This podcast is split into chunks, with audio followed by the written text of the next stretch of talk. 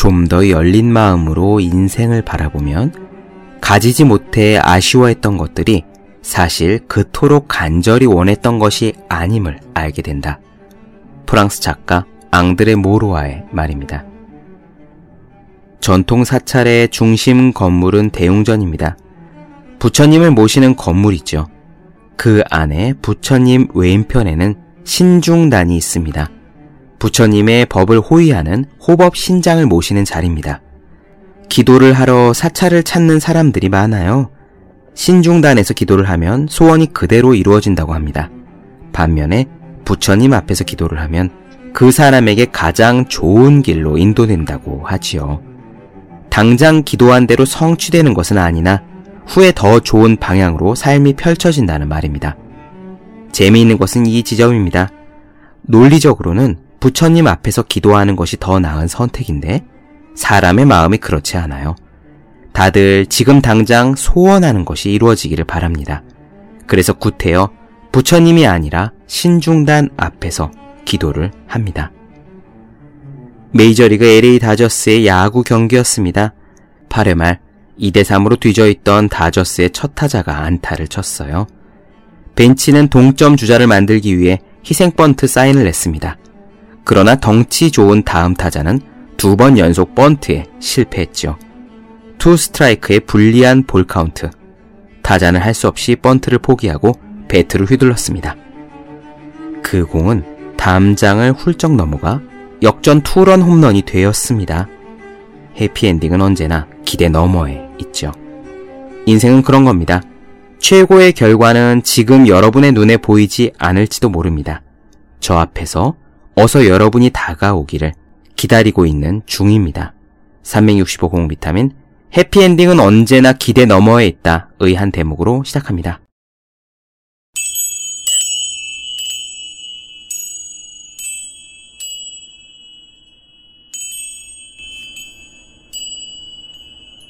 지금의 나를 만든 것은 10년의 혼자 있는 시간이었다. 요즘 사람들은 혼자 있는 것을 두려워한다.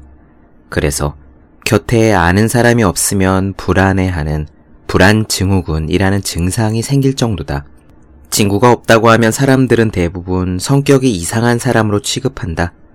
그래서 친구 없이 지내는 게 두려워 굳이 사귀지 않아도 될 사람들과 계속 사귀는 일도 많다.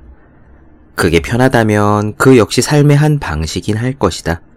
하지만 마음은 계속 불편한데 혼자 있는 것에 긍정적인 의미를 알지 못해서 원치 않는 사람들과 시간을 보내고 있다면 수많은 시간을 무의미하게 보내는 것이나 다름없다.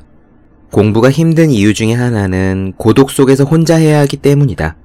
문제집을 푸는 시간도 책을 읽는 시간도 혼자서 견뎌야 하는 시간이다. 하지만 사람들은 그 잠깐의 시간도 견디지 못해서 텔레비전이나 라디오, 좋아하는 음악을 틀어놓곤 한다. 하지만 집중하지 않으면 원하는 것을 얻을 수 없다. 나는 혼자만의 시간을 편안하게 보내자, 자신을 치유하자 라고 주장하는 것이 아니다. 자신과 마주하는 시간, 혹은 자신의 능력을 충분히 키우는 시간을 좀 더 갖자고 말하고 싶다. 뇌를 뜨겁게 달아오르게 하는 지적인 생활이야말로 누구나 경험해야만 하는 혼자 있는 시간의 본질이다. 이러한 시간을 보내기 위해서는 많은 에너지가 필요하다. 혼자서 묵묵히 감내해야 하는 부분이 있기 때문에 힘들고 어려울 때도 있다. 물론 혼자서 편안하고 밝게 시간을 보내는 것도 좋다. 하지만 혼자 있는 시간은 그보다 좀 더 의미 있게 보낼 수도 있다. 나는 가능하면 에너지가 넘치는 젊은 시기에 자기를 위한 시간을 보내면서 혼자 있는 시간의 힘을 받아들이고 경험해 보았으면 한다.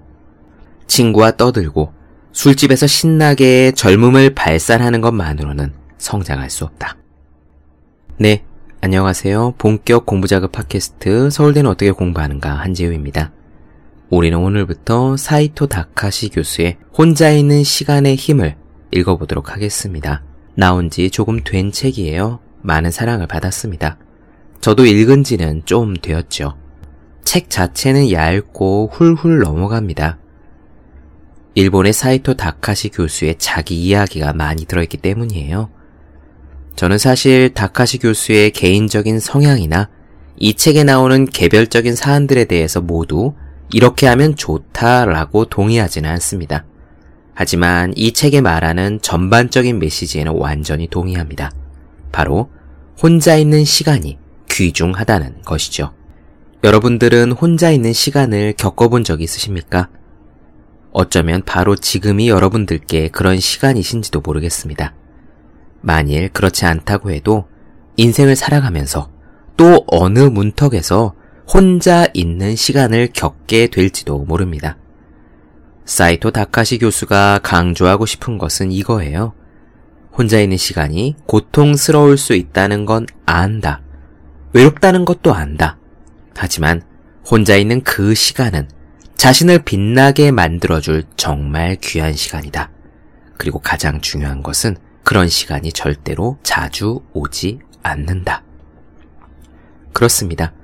저 이야기에 저는 완전히 동의합니다. 생각해보면 성인이 된 이후에 저도 혼자 있는 시간의 힘을 느꼈던 것이 몇 번 있었던 것 같아요. 대학에서 법학을 전공했고, 저를 포함한 주변인들이 대부분 고시생이었기 때문에 자의 반, 타의 반으로 혼자 있는 시간을 가질 수밖에 없었습니다. 솔직히 말씀드리자면, 저는 그 시간을 그다지 충실하게 보내진 않았습니다. 나름 실패한 시간인 셈입니다.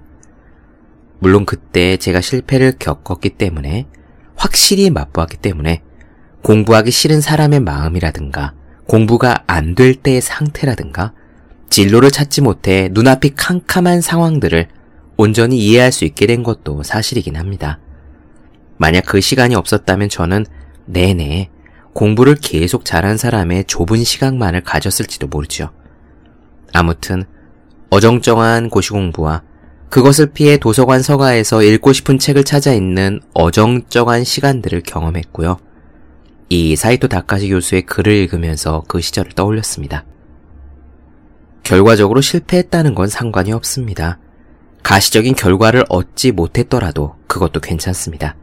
하지만 만약에 제가 혼자 있는 시간을 더 잘 보냈었더라면 지금보다 훨씬 더 풍성한 저 자신이 될 수 있었겠죠. 그 부분은 확실히 아쉽습니다. 그때는 저도 괴로움을 겪었어요. 그 시간이 끝날 기미를 보이지 않았고요. 지금 혼자 있는 시간을 보내시는 분들 역시 긴 터널을 지나는 것처럼 답답하다는 것을 잘 알고 있습니다. 하지만 이거 하나는 확실해요. 다카시 교수의 말처럼 정말 그렇습니다. 그 혼자 있는 시간은 절대 자주 오지 않습니다. 이렇게 일을 하고 있는 지금 저는 그 시절 생각을 종종 합니다. 지금은 문자 그대로 주경 야독을 하고 있거든요. 낮에는 똑같이 회사에서 일하고 저녁과 주말 시간을 이용해 책을 읽고 방송을 하고 글을 쓰고 있으니까요. 시간이 부족하기 때문에 긴 호흡의 공부를 하기가 쉽지 않습니다.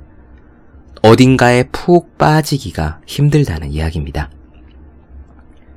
오늘부터요, 몇 번에 걸쳐서 이 혼자 있는 시간의 힘이라는 책을 나누어 드리겠습니다. 책이 얇으니까 이 방송에서 다루는 내용만 들으셔도 충분할 겁니다. 여러 가지 이야기를 드리겠지만 메시지는 결국 하나예요. 혼자 있음을 괴로워하지 말아라. 그 시간이 우리 자신을 만든다. 그리고 혼자 있는 시간은 절대로 자주 오는 것이 아니다. 오늘은 간단하게 사이토 다카시 교수의 개인적인 경험 부분들을 조금 나눠드리겠습니다. 그가 대학에 들어와서 10년 정도 겪었던 암흑의 시간, 혼자 있는 시간입니다. 재미있는 것은요, 그 사람 역시 그 시절에는 혼자 있는 시간이 귀중하다는 것을 잘 몰랐다는 사실입니다. 그때는 그저 알 수 없는 분노와 답답함으로 버텼던 것 뿐이지요. 다행히 다카시 교수는 그 시간을 본인의 표현을 빌리자면 더 이상 열심히 할 수 없을 만큼 열심히 보냈고 나중에 돌아보니까 바로 그 시간들이 자신을 만들었음을 알게 됩니다. 이 내용들이 자기 자신과 싸움을 하고 있는 수많은 분들께 힘이 되기를 바라면서 시작하겠습니다.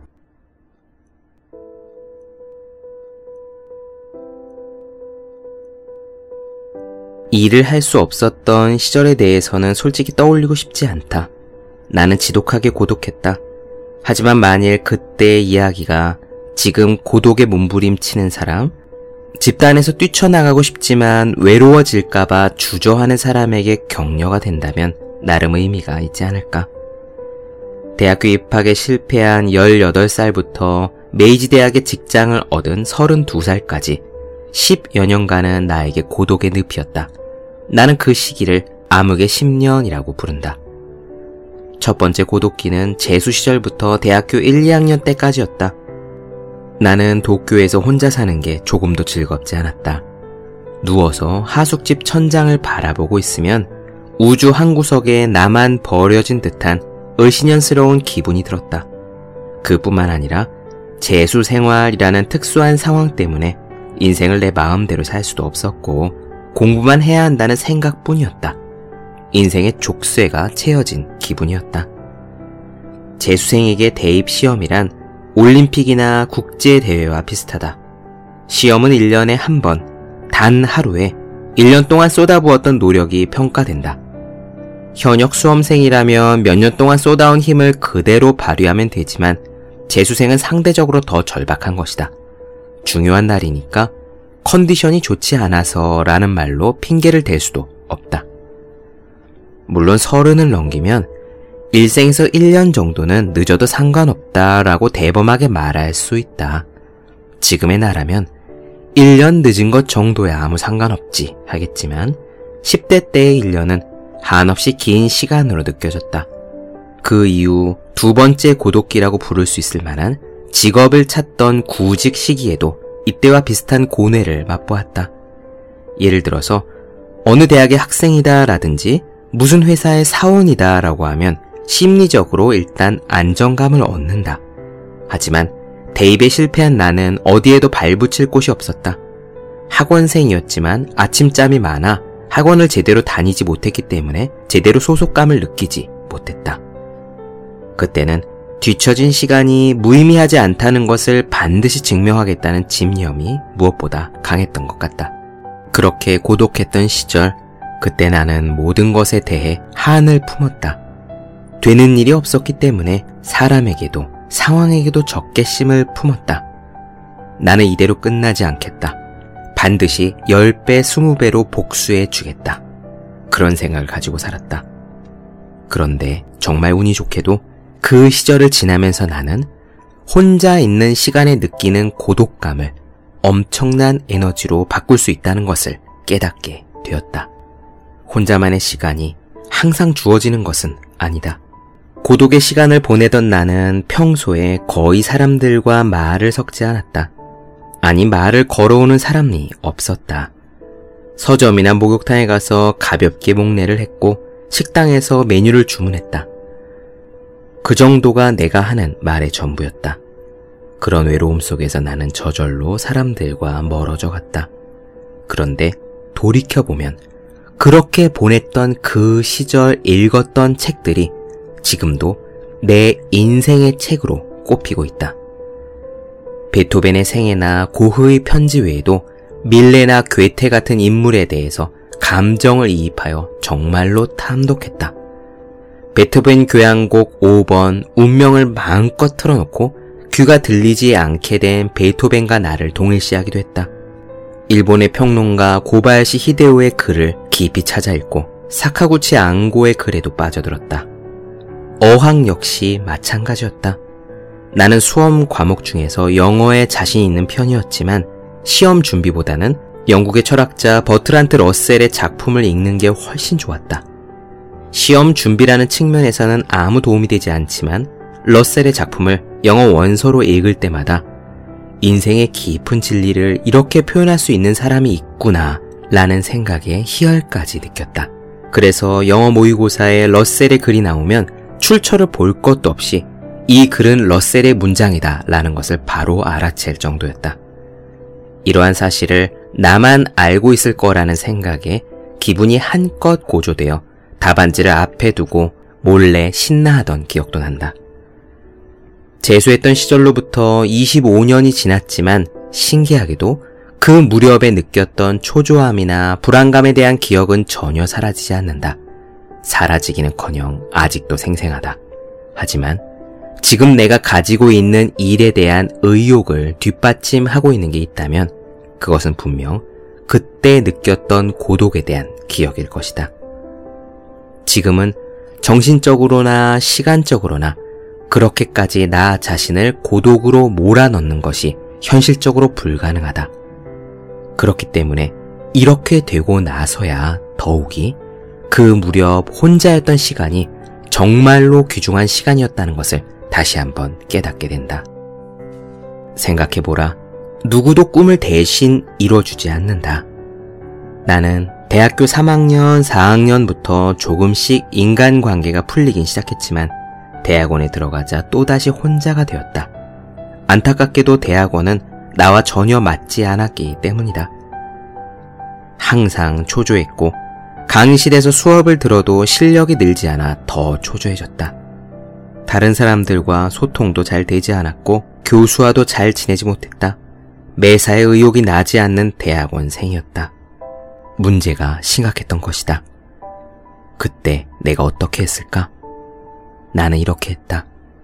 틀어 박혔다. 당시 동경대 교육학부에는 아이들을 불러 수업할 수 있도록 강의실에 다다미를 깔았었다. 그 다다미 방은 가끔 세미나를 할 때 사용되었지만 대부분의 시간은 비어 있었다. 원래 대학원생에게는 개인 연구실이 주어지지 않는다.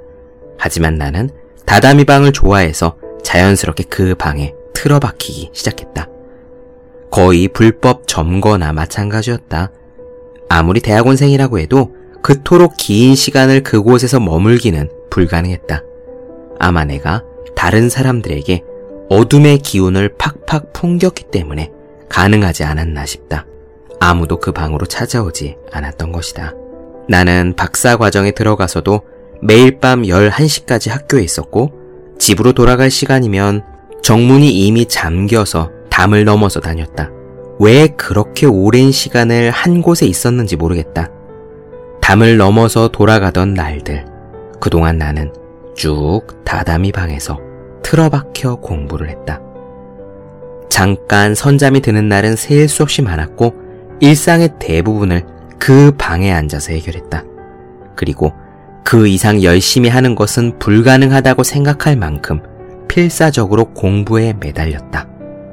그런 나를 이해해주는 사람은 없었다. 나를 이해해주지 않는 사람들과는 만나고 싶지 않았다. 사소한 대화는 물론 중요한 일이나 나만의 아이디어 같은 것도 절대 이야기하고 싶지 않았다. 아이디어를 도둑맞을지도 모른다는 속 좁은 생각 때문이 아니었다.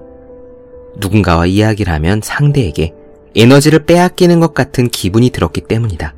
그렇게 생각을 혼자서 머릿속에 쌓는 것만으로 정말 생산성이 올랐는지 박사 과정에 올라가고 나서는 논문을 눈에 띄게 많이 쓰기 시작했다. 물론 그때 내가 쓴 논문은 전혀 돈이 되는 것은 아니었다. 하지만 그 외에는 할 일이 없었고 무모하게도 나는 그때 결혼한 몸이 되었다. 남자는 혼자일 때 대부분 성실하진 않지만 결혼을 하면 갑자기 운명을 짊어진 것 같은 각오가 생긴다. 그것을 표현할 방법이 나에게는 논문밖에 없었고 논문을 하나의 직업처럼 차례차례 정리해갔다.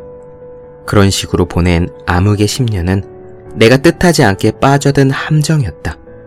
이전까지는 혼자 있으면서 고독을 경험한 적이 없었기 때문에 정신적인 균형을 잃고 위태로운 적도 있었다.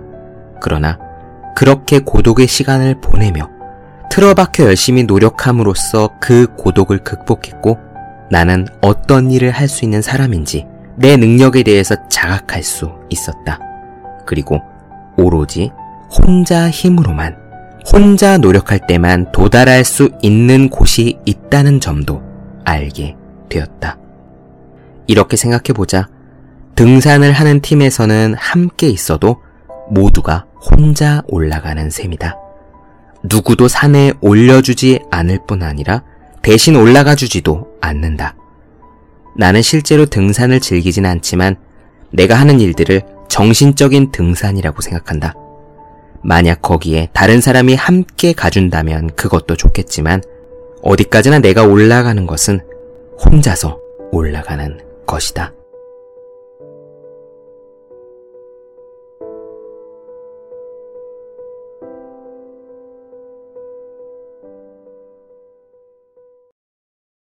네, 본격 공부자극 팟캐스트 서울대는 어떻게 공부하는가 사이토 다카시 교수의 혼자 있는 시간의 힘을 나눠드렸습니다.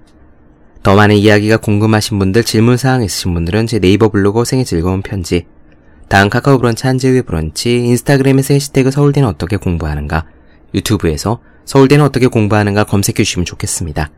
또 매일매일 공부하시는 분들, 여러분 주변에 매일매일 공부하시는 그분들을 위해서요, 하루 한 페이지씩 읽고 공부할 의지를 북돋는 책, 보기만 해도 공부하고 싶어지는 365 공부 비타민 선물해 주시면 좋겠습니다.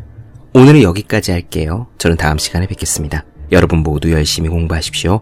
저도 열심히 하겠습니다.